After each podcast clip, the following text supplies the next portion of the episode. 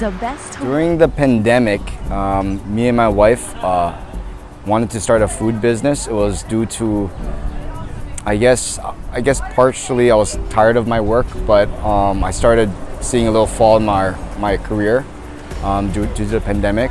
So it was a perfect opportunity for me to do something that I've always wanted to do, um, and I've always envisioned of doing some kind of food service, but I really had a good connection with poke because of my family. I fish with my, my father. I think with most most local kids, we, we go fishing on the docks, east side, west side, go on the boat sometime. Poke, I think I had the best uh, memories with my grandfather. He had a big impact on my life. Um, one of it was pupu hour.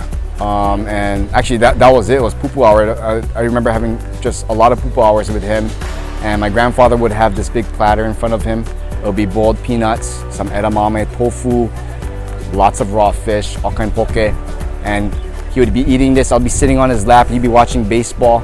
And then that was my great childhood. And then I remember my grandma, we always get upset at him because he ate too much poke and he wasn't couldn't eat dinner after. But every single night it was like that. And I think I was at a young age when I was eating poke and he would make for me. So we were going through a bunch of different names. Um, we felt that was really important um, when we're setting up one of these things, but I never wanted it to be so personable. But so we made we actually named it for our kids, Ryzen and Ryla, and then um, so maybe we can we can push them into the business after. But I, everyone starts calling me Ryan now, but it was really for the kids when Ryzen and Ryla.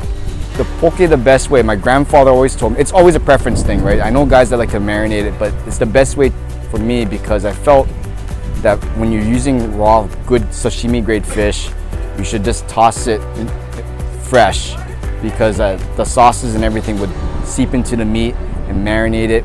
It's kind of the same kind of concept why, why you dip sashimi into soy instead of having it rest in soy sauce when you're buying it. Same kind of concept, but all the ingredients are tossed fresh, all the ingredients are chopped fresh. I, I think the, the less, less things and less time between where you're getting the food to your table, that's the best. Well, we have very good traditional style.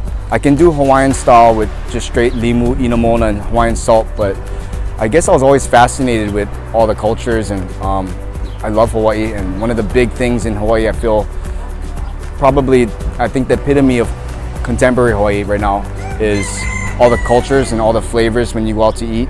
So my friends, they have like Cajun style Creole food.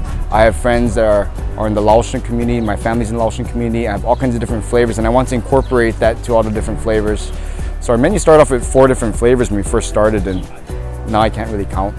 Yeah, but then it's, I just, I, I love all the flavors. I can't get rid of them. the hopes for, I must want to keep on doing what I'm doing. Yeah. People ask to, to expand. Um, I've already had people ask to do farmers markets. Um, but I think I'm just content doing what I'm doing and going home with the family after. And I just want to ride out my days in the future. Actually, my, what I wish is just to do this until I keel over, actually. and then until I can't do it no more, yeah. if you're headed to Kahuku, stop by in front of the sugar mill. We're roadside. Our hours are 11.30 to 4. We do sell out.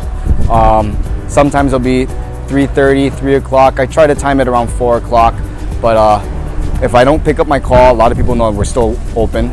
Um, we close on Saturdays, so for now. You can follow us on social media.